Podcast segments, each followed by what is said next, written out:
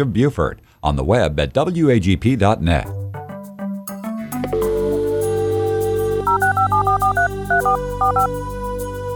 This is the Bible Line, a live radio call in program with Dr. Carl Broggi. Dr. Broggi is the senior pastor of Community Bible Church of Beaufort, South Carolina. And for the next hour, he's available to answer your questions, providing biblical insight and wisdom for everyday Christian living.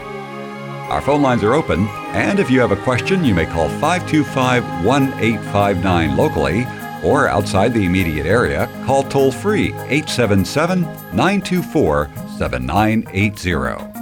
Now let's join Dr. Carl Broggi. Study and show yourself approved of God as a workman who is not ashamed, accurately handling the word of truth. I welcome you this hour to the Bible Line. You may be a first time listener here at WAGP.net as we live stream throughout the world. Uh, we also are available, of course, locally through our 100,000 watt station that God's entrusted to us at 88.7 FM. And so, for the next hour, we will be taking people's questions. It might be a particular theological issue or some challenge you're facing in your personal life or ministry or church. And if we can be of help by God's grace, we will direct you back to Holy Scripture to give you our responses from there. Again, locally, the 843 South Carolina exchange is 525 1859. 525 1859. Or you can email us here directly into the studio, and the email address is TBL for the Bible line, TBL at WAGP.net. When you call, you can go on the air live. We give uh, certainly preference to live callers. Sometimes people want to get a question answered, and they, I said, well, just call in live or at least dictate. You can remain anonymous and dictate as well. So we're happy to receive it in either fashion. But we do give priority to those. And, and when you submit a question through Search the Scriptures as a drop down menu, ask Dr. Broggi a question. Eventually, by God's grace, if we answer it before the rapture, you will get uh, the answer to it through uh, a correspondence through the email address you left. All right, with that said, let's go ahead and get started, Walt. All right, good morning, Pastor Carl. Our first question comes in as anonymous out of Beaufort, South Carolina. They write, my older children have a landscaping business, and recently, while working on a customer's home, the ladies, the customers, customers my kids were doing work for, neighbor approached them asking my kids if they had heard about their customer that she had just gotten married to someone of the same sex and proceeded to tell my kids how sweet it was while praising the couple for their union. My children were taken back by this conversation. My first thought was to tell this customer that they can no longer work on her house as it goes against their moral beliefs. Since we now know about her lifestyle, should my kids continue to do business with this individual, just like the cake decorators, shouldn't they deny them their services? Maybe there may be repercussions uh, because of this, such as on social media, in their neighborhood, etc., or should they recognize that they will be persecuted and just deny her their services? I know we are to be in the world, but not of the world. Ephesians chapter 5, verse 11 says, and have no fellowship with the unfruitful works of darkness, but rather reprove them. What would be your advice concerning this issue? And also, should my children explain to her why they can no longer serve her with their business? Okay, it's a great question. I think you're mixing apples and oranges here. Uh, let's say I was a, a heart surgeon and a homosexual, lesbian, gay, transgender person came into the hospital. They were having a heart attack. And I said, Well, I can't serve you because your moral lifestyle contradicts you know, what I believe. And so go ahead and have your heart attack and die. Now, that would be cruel. It would be unchristian. Uh, it would be a poor testimony for Christ. Understand what these cake people, when lesbian, homosexual men came in and they wanted cupcakes or all kinds of things, they provided whatever they wanted. What they could not do was to produce a wedding cake because it had directly entered into a moral belief that was contrary to Scripture because they were basically asking them to call their union a marriage when God recognized it not as a marriage. Now, the Supreme Court of the United States can call it a marriage, but it's not a marriage. It's it's um, two people living together in sexual immorality. So when it comes to your children cutting someone's grass, that's not the kind of issue you're facing. But I do think because you're the mom or the dad here, I'm not sure. Yeah, I, am assuming this is the mother writing. It looks like. And, yes, sir. The mother, Pastor. Yeah. So um, you know, you need to be careful uh, in terms of what you're teaching your children and what you're allowing them to be exposed to. If you felt like these uh, two women married to each other were aggressive in terms of trying to pollute their minds and tell them how great it is and that kind of thing, then you might want to step back and knowing, you know, the Bible says, do not be deceived, bad company corrupts good morals. Now, contextually, that is primarily in the realm of bad theology, but most lifestyle issues are representative of bad theology.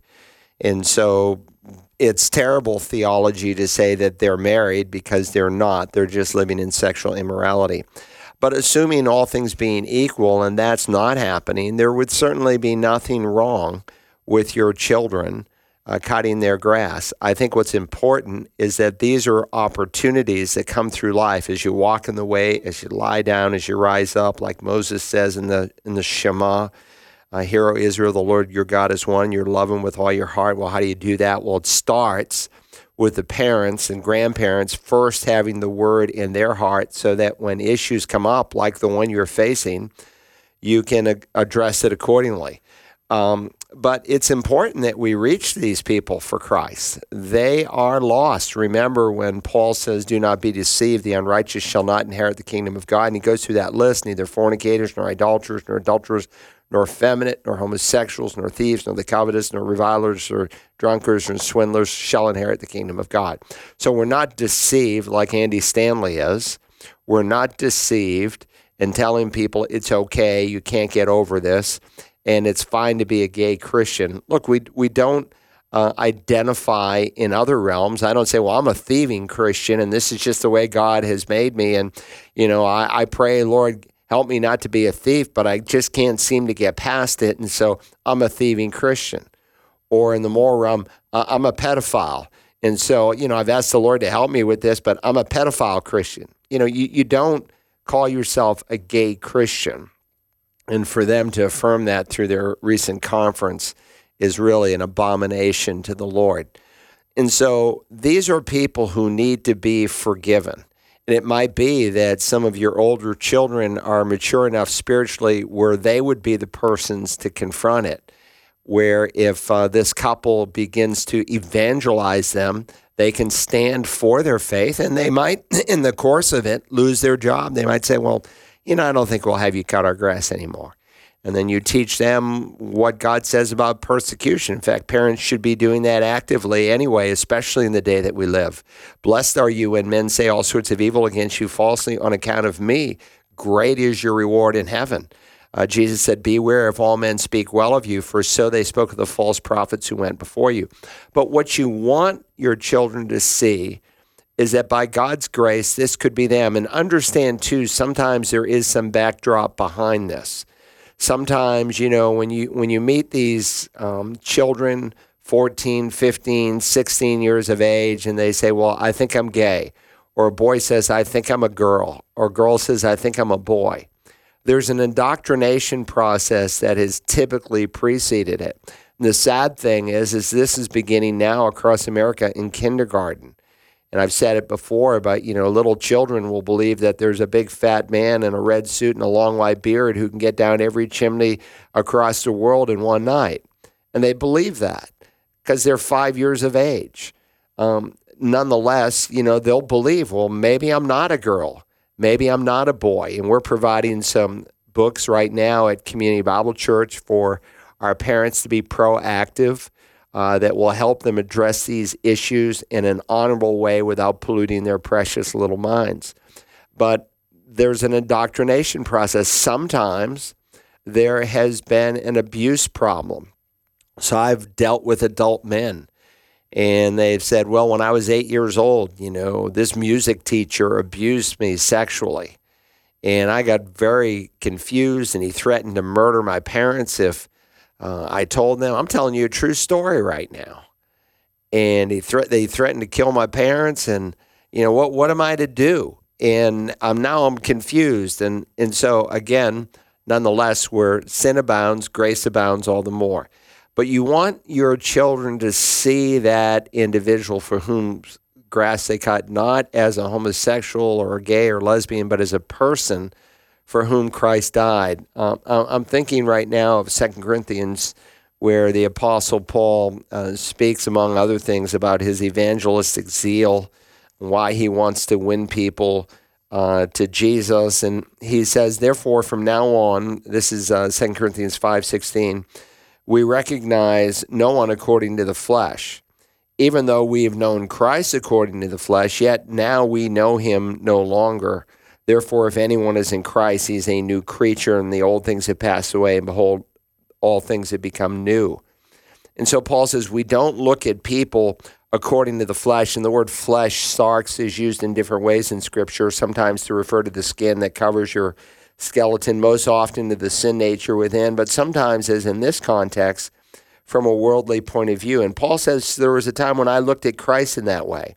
He didn't see Jesus as Lord, he saw him as a man, he saw him as a blasphemer, and those that represented him as committing blasphemy, so much so that he was involved, in of course, in the stoning of the first martyr, Stephen. But Paul's basically saying, I don't see that man as a drunk. I see that drunk as a man for whom Christ died. I don't see that person as a lesbian. I see that person as a lesbian for whom Christ died. So much so that if they enter into Christ, they can become a new person and their old life can pass away. And so, first and foremost, don't see them simply for their sins, see them as a person. You need to be patient and you need to be forgiving and recognize that these people are lost and they're like sheep without a shepherd. And so that's what lost sheep do. They wander into bad places, and that's where these people are at. It doesn't mean we don't confront their sin. They need a compass, they need to have their consciences recalibrated. And the power to do that is to use Holy Scripture. But don't just focus on their sexuality. You want to focus first on the fact that they are sinners, as we all are, that we need the grace of God to forgive us and that God can make us a new creature, and that their willingness to admit that whether they're lesbian or whatever is wrong and, and sinful, um, that the focus is to receive Christ for forgiveness because he can't begin to redirect their sexual orientation until they become a new person. And so, you know, when I hear Andy Stanley's uh, sermon yesterday, and you know it was very very sad. This conference he had last week, and you know he told all these little anecdotes of you know gay men in the church who said, you know, I prayed that God would take this away from me, and he just didn't, and I'm lonely, and so you know I have this companion, and you know, and and he underestimates the power of God to change a person. And if a person doesn't call sin sin, they don't yet really need a savior. And so the word repent is often abused where people front load the gospel and they say, clean up your act so you can come to Christ. No, you can't. The person who sins is a slave to sin. But you come to Christ so that he can make you a new creature and he can change you from the inside out. And so technically, you do not have to use the word repent. And most people, sadly, who use the word repent, and I use it, Jesus said, unless you repent, you perish. But I've heard it used so many times in an abusive way where it front loads the gospel and turns it into a work righteousness. When Peter was asked, Brethren, what must we do? In one word, he says, Repent, metanoeo, change your mind. You called Jesus just a man, he is Lord.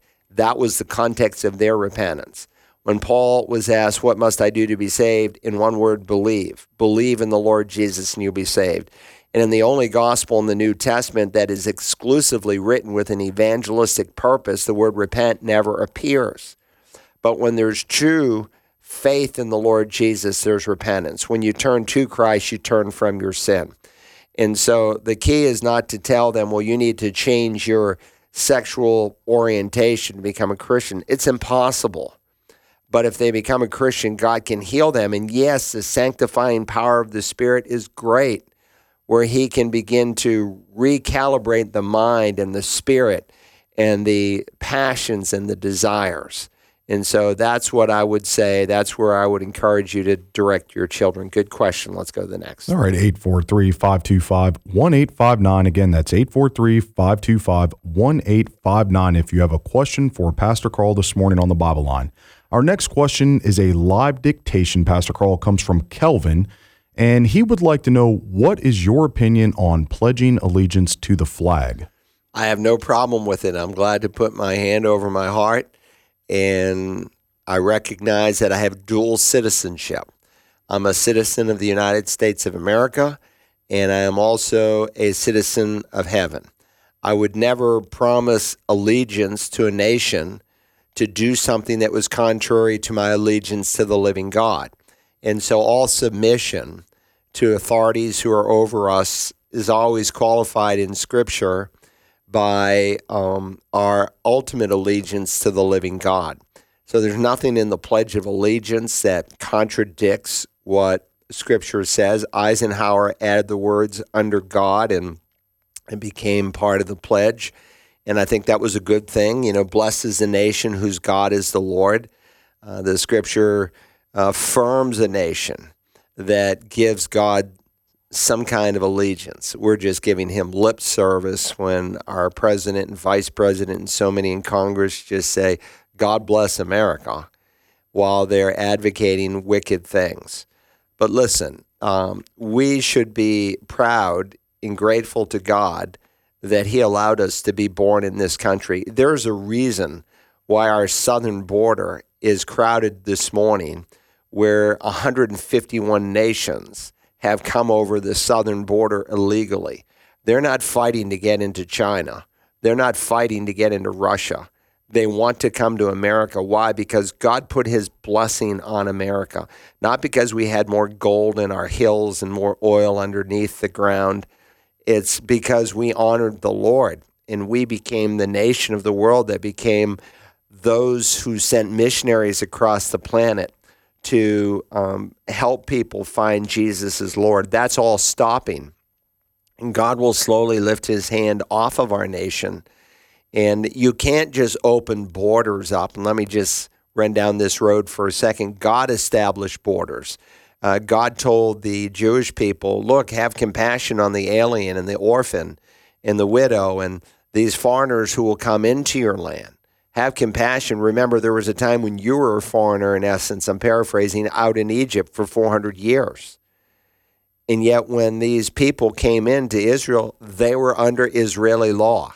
And the same theocracy that applied to the Jewish people applied to the other nations that came into their land. And if you don't have uh, standards, you don't have a nation. If you don't have borders, you don't have a nation you have utter anarchy, and that's what's happening in our country. And it's really pretty p- pathetic that you know people are telling us our, our, our borders secure, and it's like, what do you just think we are, a bunch of idiots? And they have little concern for you know a rise in fentanyl poisoning that's gone from approximately 20,000 a year to over 100,000 just last month, during the month of September, we had more illegal aliens come into the United States than any other single month in the history of this country.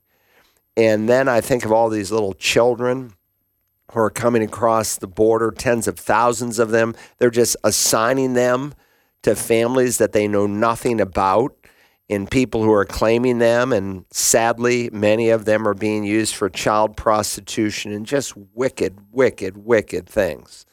So our nation needs to mean something. And I'm grateful. You know, my dad was a Korean War veteran and World War II veteran, and I have two sons who serve in the Marine Corps. And Walter here behind the mic, he, he served our nation as well. And, you know, there's a price for freedom and we should be grateful that we have it. And so I have no problem with pledging allegiance to the flag. Good question. Let's go to the next. All right, 843 525 1859. Again, it's 843 525 1859. If you have a question for us this morning, our next question comes from Dean K. He writes My reason for this email is on a controversial topic, the Talmud. I know there is a ton of anti Semitic behavior in this world right now, which is unfortunate as the Jews are God's chosen people. But I also understand where a lot of this anti Semitism comes from, especially when you learn about what the Talmud teaches about Christians. I guess my question is why doesn't anybody preach or speak out about what the Talmud says against Christians as it teaches some really horrible and purely evil things against us? If this is the synagogue of Satan that Jesus speaks of, then why do Christian pastors only speak good about the Jews and not the truth when it comes to what the Talmud teaches? All right. Well, first of all, it's not the synagogue of Satan that Jesus speaks about because the Talmud had not yet even been codified when the book of Revelation is written. The word Talmud in Hebrew just is translated directly into English as Talmud. Uh, it's a Hebrew word that means learning or instruction. And so there was a tradition amongst Jewish people that Moses had been taught directly by God as to what each of the commandments meant and how they were to be applied. And people said that those who learned from Moses would listen to what he said and they would pass on this oral tradition. Well, when the Jews were scattered you know, initially at 70 AD, and then by Hadrian the Emperor at 135 AD, they began to realize that they were losing their ability to pass on the oral tradition. Now, they view the oral tradition on the same level as Scripture itself. And that obviously is wrong. The apostles did not believe that. Jesus did not believe that. Uh, he didn't quote the traditions uh, that were prevalent, except typically in a neg- negative way, is that you, you, you follow the traditions of men, but you're ignoring the word of God. You should be searching the scriptures because they're all about me. And so eventually, by the fifth century AD, the Talmud is codified, it's put in writing, and there's two Talmuds there's the Babylonian Talmud and there's the Jerusalem Talmud. Most of the time, when people refer to the Talmud, they are referring to the Babylonian Talmud because that's the most extensive and considered the most authoritative. With that said, there are some helpful things in the Talmud. It's not scripture, it's not God breathed, but there some of their interpretations, like I've just turned to Zechariah chapter 12 and verse uh, 10, which, by the way, John 19 37 says applies to Jesus. Look on looking on him whom they would pierce and I will pour out on the house of David and the inhabitants of Jerusalem a spirit of grace, um, so that when they look on me, that is the Messiah whom they pierced, they being Israel, they shall mourn for him as one mourns for an only child, and weep bitterly over him as one weeps over a firstborn. And so, interestingly, in the oral tradition, the Jewish people saw this as messianic. Again, with time, there came a point where some rabbis would say, well, God literally can't be pierced because God is spirit. And so the view of what the Messiah could be was changing and changing rapidly. And so they said this is in reference to Israel. Well, it's Israel who are the sinners. And in the next chapter, it's Israel who's mourning over the sin. But think about, remember, the fifth century, late 400s, the Talmud is codified and put in writing. And this, again, is what most Jewish people read today. So when you do Jewish evangelism, sadly, even the youngest Christian often knows more about the Old Testament scriptures than the average Jewish person does today. Uh, most Jewish people, unless they're Orthodox Jews, know very little of the scriptures. And even Orthodox Jews spend most of their time reading the Talmud which is basically an authoritative interpretation of how to understand the Old Testament, than they do actually reading the scriptures themselves. But with that said, uh, there were certainly things in the Talmud, but it's not extensively anti-Christian. But think about again the time frame. Uh, Constantine, you know, around 325 AD, basically says if you're Jewish and you want to become a Christian, you have to deny that you're a Jew. Look, you can't deny your Jewishness any more than the fact that I have Irish and Italian blood flowing through my vein. Jewishness is an ethnicity that began with, you know, Abraham and his offspring and his lineage. It's a people. So initially, when the word Christianity, I was on a broadcast last week called Stand in the Gap. This might be helpful to this person, Dean, wherever he's calling from. Uh, you might, it, it, where, where can we find the Stand in the Gap? Is that at uh, wagp.net or Search the Scriptures? Or It where? is on Search the Scriptures, Pastor Carl. You click the drop down tab, and it's the last one at the bottom. Okay, so the last one at the bottom, and basically the program that they're interviewing me on was in reference to how to reach Jewish people for Christ, and and it's helpful to understand that initially the church was 100% Jewish. Every convert in Acts 1 through 7 is Jewish, 100% Jewish. But as they began to move out to the remotest parts of the world, um, the Jewish people became less and less percentage wise, where apart from the remnant that God has always had of Jewish people, it became an almost all Gentile church. So it went from being all Jewish to less and less Jewish to being almost zero Jewish to becoming anti Jewish. And so Constantine says you have to deny your Jewishness. You can't circumcise your children in Rome anymore. And they became hateful towards the Jews. Well, short time later, you know, Augustine comes on the scene in that kind of environment. He's largely influenced by Origen. And Origen, because, you know, it would not be popular to say, well, there's coming a time when the Messiah is going to return as King of Kings and Lord of Lords, and he'll put every nation under his feet. Well, that would not go over well if you're under a king. So he began to spiritualize the scriptures and say, well, there's no future for the Jewish people. Obviously, their temple is gone. God's against the Jewish people. He's cursed the Jewish people. And the church is the new Israel. And Augustine is influenced by him. And again, when you go into Yad Vashem, would be parallel our Holocaust Museum. Uh, the very first alcove that you go into, where they begin to detail the um, seeds of the Holocaust, who do they feature? Augustine. Some of the hateful, heinous things that he said. And then you have Pope after Pope after Pope, just a line of long anti Semites. And so remember, it's in this atmosphere. Augustine sets the seeds for Catholicism. And by 590, you know, the first uh, Pope steps up to the plate. The Bishop of Rome becomes the predominant bishop. And so they call him the Pope.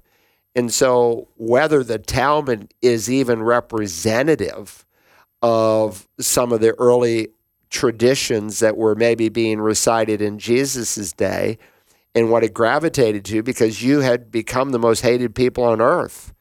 And who led in that hatred? Christians, so to speak, but they weren't real Christians. And I have to remind Jewish people that everything that's been done in the name of Christianity hasn't been done by real Christians. And so, even eventually, by the time the Protestant reformers come on the scene, you know, Calvin says there are rotten and unbending people that deserve to be oppressed without measure. You know, you got Martin Luther, and he says their synagogues should be set on fire, their homes should be destroyed, their rabbis should be forbidden to teach, their ability to have a passport should be revoked. These are so called Christian people sharing this kind of thing. Now, are there some things in the Talmud that are anti Christian? Now, remember, initially Christianity is just a, uh, it's another leg of Judaism. Know, we speak of Judaism really in the first century, we should speak of Judaisms because there was a Judaistic line of thought that would be represented by the Sadducees, the Pharisees, and and then there came this line through Jesus.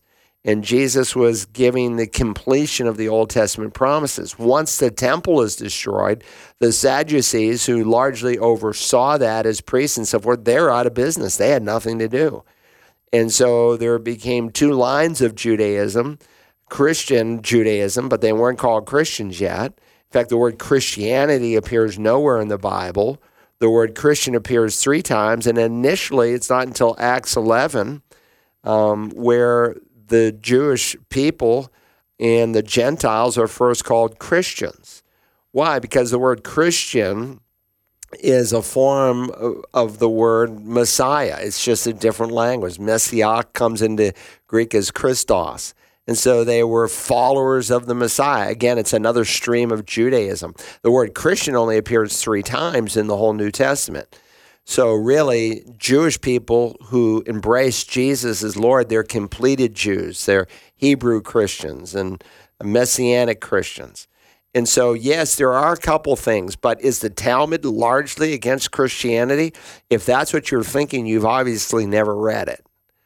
In fact, there's only a couple places in all the Talmud, and it may be that these were driven by the uh, deeply implanted uh, anti Semitism that had already crept in uh, by the time the Talmud is codified in the fifth century uh, they say, well, Mary was born of fornication. Well, that's not nothing. That's nothing new. That's John chapter eight, what verse thirty-one, I think.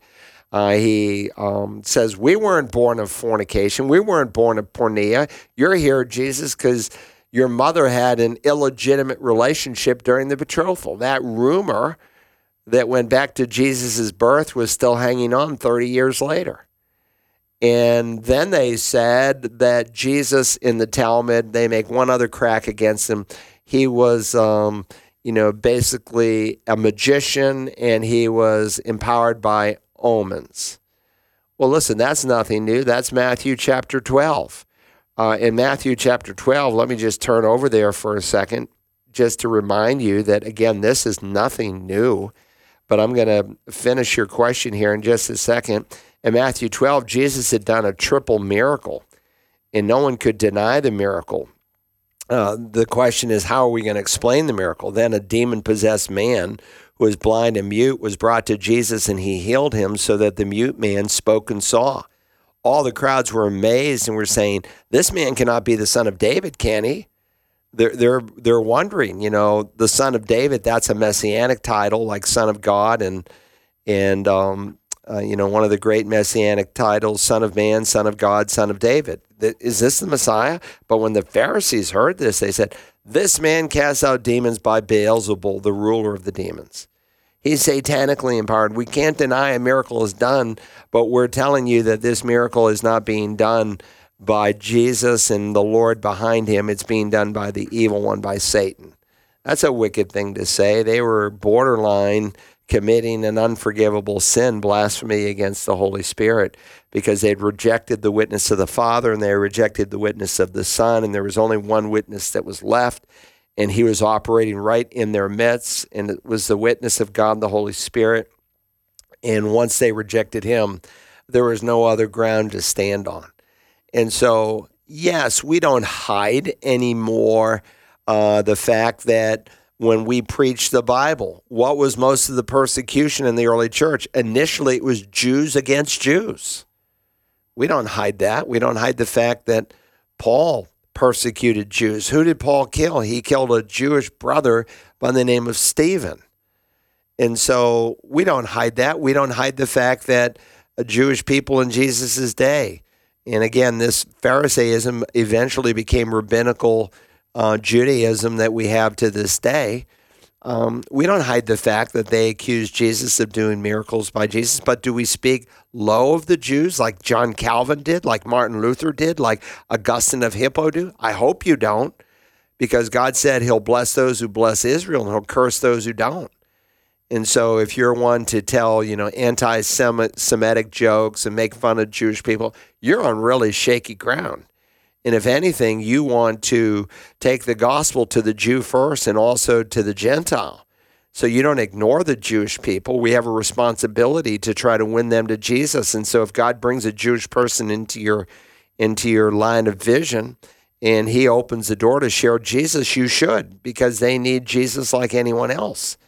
And so um, to to portray the Talmud as a book that is largely anti-Christian, there's only two or three references in the entire Babylonian or or Jerusalem Talmud that you could even point to that, and what is said is nothing different from what you find in the New Testament. So you're creating a straw man. I always tell people create an iron man, one that's true and factual, and then tear that down. But don't create a straw man because you're misrepresenting these Jewish writings? Good question. It's a fair question. I'm glad you you called and asked Dean. Let's go to the next one. All right, 843 525 1859. If you have a question for Pastor Carl this morning, we have a live dictation, Pastor Carl, that comes in from Marie. She has a therapist uh, who is a Muslim, and they practice in her home and have to pray to Mecca multiple times a day. She would like to know if she should ask the agency for another therapist or should I honor them by allowing their religious freedom? Well, I wouldn't if if they are in your home. Correct. Uh, yeah, if if they're in your home, I wouldn't let any kind of false religion take place in my home. My home is a sacred place. I wouldn't allow anyone to come into my home and you know, to fornicate in some bedroom because, you know, they're some relative, like the question that came in last week, these two people who live together are planning to get married. Would would I let them come into my home and sleep in the same bedroom as unmarried? Absolutely not. Would I let someone use alcohol in my home? Not, absolutely not. Um, would I allow someone to pray to Allah in my home? Not in my home. So, you know, if they want to do that, great. You can go out there in the street and put your rug out there, but you're not going to do it in my home. And so, you know, you should you should draw a line that if you really believe in these Christian values, the, these people may be sincere, but they're sincerely wrong. They're on their way to hell, just like any so called Christian who are Christianized, but who are not born again are on their way to hell.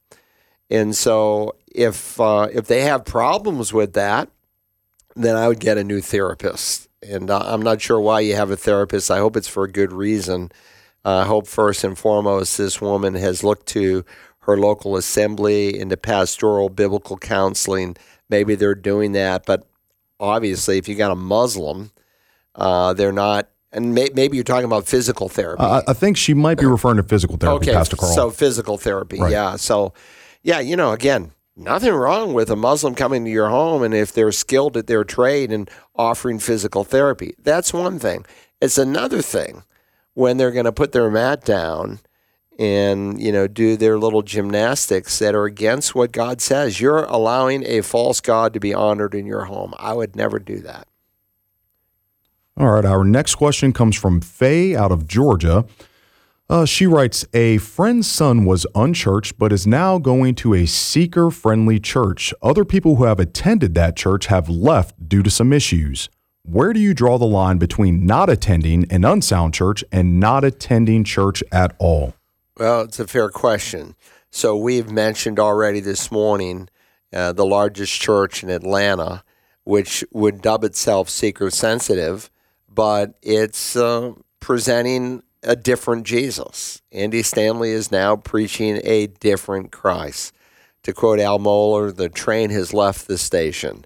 And indeed, he himself said on Sunday from his pulpit that the Christianity that Al Mohler believes is different from the Christianity that he believes. That says volumes.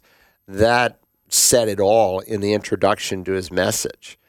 Listen, Al Mohler is a godly, Bible believing historical Orthodox Christian and to say that you don't embrace what Al Mohler has taught that represents historical Christianity basically says you're an apostate. So there are those kinds of seeker churches that are riddled with compromise. And you don't even want to attend those. There are some seeker churches that have the gospel, but typically they're unhealthy. They're unhealthy in that they are not because of the way they do church, so to speak, because of the way they do church, they're unhealthy because they're not preaching the Word of God. And I would just say you'll probably end up doing more harm in that kind of a setting than you'll do good. Because when people do not have a clear, direct word from the Lord, it's actually a form of judgment. Where there is no vision, the people perish. That's what the scripture says. It's not what Rick Warren made it to be in his purpose driven life. Literally, the Hebrew text says, where there is no vision, that is, where there is no revelation, where there is no word from God, the people perish. And so a seeker church has basically a dated uh, existence if they don't repent and do what God calls every pastor to do feed the flock, feed my sheep, preach the word. Because what happens is, is when that is ignored on the Lord's day, error eventually enters in and the church goes into apostasy. And so we've seen like 10 mega churches in the last 18 months totally turn away from historical Christianity. That's the fruit of a Bill Hybels and a Rick Warren and what they've done for the body of Christ. So find another church and look, if it has 50 people in it, but the pastor is faithfully handling the word, go there. And if your son or this relative, this friend's son, is going there because he's comfortable, you know, he needs to become uncomfortable and he needs to hear the gospel and be converted because if he's converted, it's like a newborn baby. A newborn baby has initially a natural hunger for milk. They're looking for that milk to feed on. And so we as believers are to do the same. Now, Peter deals with the issue when he says, like newborn babes, long for the pure milk of the word. He knew that some people's hearts had become distracted and they had to put away certain sinful things for that hunger to be re-engaged. But initially, if your friend's son meets the Lord, he won't be happy in some seeker church. He's going to want to hear scripture. And you start giving him even some websites Bring him to search the scriptures. Ask him to listen, you know, to such and such a sermon, assuming he's converted. And if he's not converted and you question whether or not he's converted, then have him listen to Would You Like to Know God as Your Friend? And he'll see the difference. And he'll say, ah, This is the kind of church I want. And he'll shed that seeker sensitive nonsense because that's all it is. Good question. Let's go to the next. Uh, well, actually, Pastor Carl, she just sent in another live dictation. So this mm-hmm. is a mm-hmm. continuation. She all would like to know if God answers the prayers of non believers, um, and she would like to know your thoughts. Yeah, He can. God certainly can. And so sometimes as Christians, we have said, well, God doesn't hear the prayers of the lost. Well, I will say clearly that the promises for prayer in Scripture are primarily directed towards those who've met the living God. And so, promise after promise. But some of the promises in reference to answered prayer, we dump on the unbeliever when we should be dumping them on our own lives as confessing followers of the Lord. Uh, the psalmist said, If I regard iniquity in my heart, the Lord will not hear. Who is he speaking to in Psalm 66 18? Believers, believing Jews who followed the living God. He didn't say, If I sin, the Lord will not hear, but if I regard, if I cherish, if I cling to sin, the Lord will not hear. And so there, the reference like Isaiah, it, there is an uh, there is a separation between you and your God, so that He does not hear. Those are again in reference to believers. God not hearing the um, prayers of a believer, uh, but can God answer the prayer of an unbeliever? Well, obviously, when you call upon Jesus in faith, that's the first prayer He definitely promises to answer. But another individual that I'm thinking of here, I just turned to Acts 10. Now there was a man of Caesarea named Cornelius or Cornelius, either way, a centurion of what was called the Italian cohort. A cohort was a group of 600 men. So he's a Roman army officer from Israel and they're garrisoned uh, from Italy and they're garrisoned there in Israel. He's a devout man, the text says, one who feared God with all his household and gave many alms. And alm was help to poor people. He gave many alms to the Jewish people and prayed to God continually. So he's praying to the Lord. Is God hearing his prayer? Well, about the ninth hour of the day, he clearly saw in a vision an angel of God who had just come in and said to him, Cornelius. And fixing his gaze on him and being much alarmed, he said, What is it, Lord? And it's here, you know, sir, a term of respect. He's not calling him God. And he said to him, Your prayers and alms have ascended as a memorial before God. And so he gives him instruction go get this man named Peter. I can tell you where he's going to find him. In the interim, Peter is having this vision on a roof to help him to understand uh, his relationship to reaching Gentiles for Christ. He brings the two together. He hears the good news in Cornelius, it says in Acts 10:44, while Peter was speaking these words, the Holy Spirit fell upon all those who were listening to the message. All the circumcised the, the six Jewish friends that Peter brought with him, all the circumcised believers who came with Peter were amazed because why? The gift of the Holy Spirit had been poured out on the Gentiles also. Peter then goes to the, the Jerusalem church and he reports it. And they're blown away. Not that a Gentile could be saved, but that a Gentile could be saved on the same level that a Jew could. And so the Spirit of God who came on Pentecost on an all Jewish audience was now coming upon the first Gentiles. And so he reports and he says, and he, Cornelius, uh, this is Acts 11 13, reported to us how he had seen the angels standing in his house and saying, Send to Joppa and have Simon, who is also called Peter, brought here, and he will speak words to you by which you will be saved, you and your household. You will be saved? Yeah, because he wasn't saved yet. So God was hearing the prayer of a Cornelius. So I will say this here's some broad parameters. Sometimes an unbeliever is praying and God answers their prayer. Why? Because they're responding to the revelation they have. And God is showing them how real He is because He's drawing that individual to Himself that they might believe and meet the living God. And it's often in that context, like with Cornelius, that God answers the prayer of an unbeliever. But does God generally answer the prayer of an unbeliever? No. Why? Because he doesn't have an intercessor. God can, but he doesn't generally. And so this caller, Faye, somewhere in Georgia, you should go to searchthescriptures.org. You, if you don't already have the phone app, and you should go to the basic discipleship series and listen to my handout on prayer. You can actually download the note taking handout, which is 33 pages long but you're going to learn a whole lot about what the Bible says about prayer. And I just gave you the short answer for the question you asked, but it's a good question. Let's go to the next. All right, 843 525 1859. We're going to go to the phone lines, Pastor Carl. I believe we have Alberto from Savannah. Good morning, Alberto. You are live with Pastor Carl. Go ahead with your question. Yes, good morning. My question is Jesus said that, that all of the Father gives him, he will lose any. So how come verses where the preacher says that God revealed to him that 70% of the church members will stay behind if Jesus will come that day because they're not living right? And that a contradiction because Jesus said he would lose any, all of the Father gave him? Well, the preacher is obviously wrong.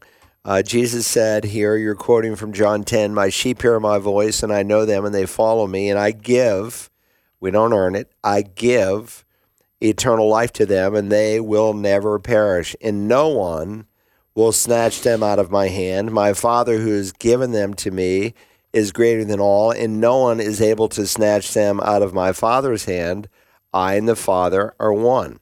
So he's affirming here the security of the believer that every single person, without exception, who looks to the Son and believes him will definitively, absolutely, without exception, be raised up on the last day, period.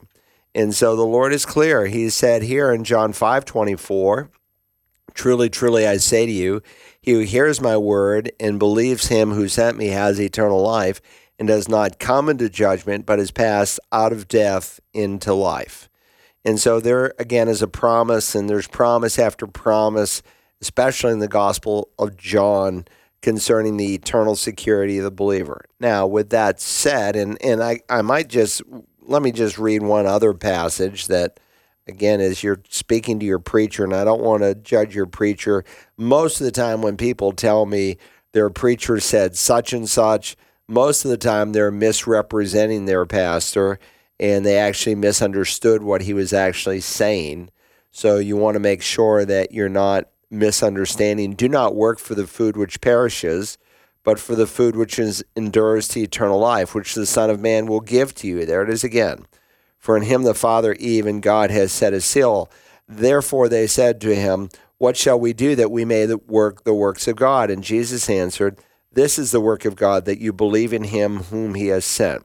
And then a few verses later, he says in verse um, 47 Truly, truly, I say to you, he who believes has this moment eternal life. So, if eternal life is something I can secure today, and it is because it's not simply heaven, it's included in the package. This is eternal life, Jesus will say in John 17, 3, that they might know you, the only true God, in Christ whom you have sent. Now, if you're a pastor meant that if Jesus came back, maybe 70%, I don't know how anyone could put an exact figure on it, though I do know amongst those who confess Christ, Jesus said, the way is broad that leads to destruction, and many are on it, and that there's only a few that are on the narrow road that leads to life. And again, he is saying that in the context of people who say they are Christians. But with that said, if your pastor meant because there are so many people who think they're Christians and they're really not, they're only nominal Christians, that a vast number will be left behind, then he would be correct. But if your pastor is saying some people are left behind because they don't live right, and to not be left behind, they need to live better, then he's teaching a works righteousness. He's teaching a false gospel. He's preaching a different Jesus. Now, if your pastor means that when someone is born again, their life changes and a byproduct is, is that they live differently, then he would be correct. But if he says the solution to not being left behind is to get on the self improvement plan and to follow the commandments more passionately, then he's teaching that works are a root of salvation and not the fruit of salvation. So I would say that if Jesus came back today, based on Matthew 7 and other passages, that the vast majority of people who say they are Christians, nominal and even some who would say they're born again, will be left behind because they've never met the living God.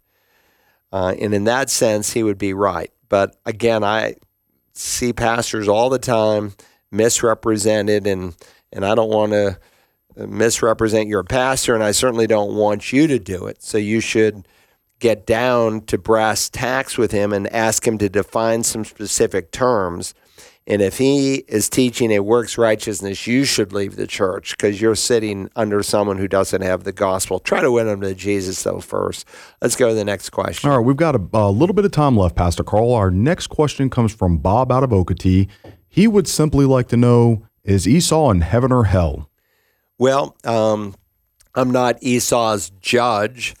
But it's interesting that when the writer to the Hebrews gives a summary of his life, he paints him like an unbeliever. And certainly the heritage that came from his loins were not viewed as born again believers, so to speak, to use New Covenant theology, but indeed the kind of persons that were against Israel, against the living God, and so um, the Lord says, for instance, in Hebrews, I just turned over to Hebrews 12 pursue peace with all men and the sanctification without which no one will see the Lord. And so, again, this goes back to the prior question. If we're born again, our life changes. Our life is set apart. And here he's using the present tense of sanctification to say that if we are born again, there's a new direction. We're not speaking of perfection. That won't happen until we receive glorified bodies. But there is a new direction our life takes.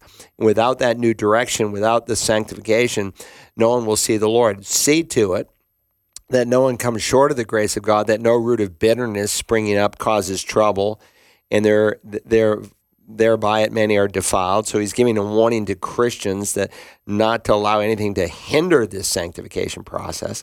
Then he says that there be no immoral or godless person like Esau who sold his own birthright for a single meal. For you know that even afterwards, when he desired to inherit the blessing, he was rejected, for he found no place for repentance, though he sought for it with tears. So when God gives the summary of his life, it's not a good summary. It's godless, bebelos, Esau. Not a good thing. We're out of time. Thanks for being with us. We could spend more time on it, but we are out of time. Thanks for joining us and come tomorrow night to Community Bible Church if you don't have a place to go as we continue the series on the Christian in the Bible.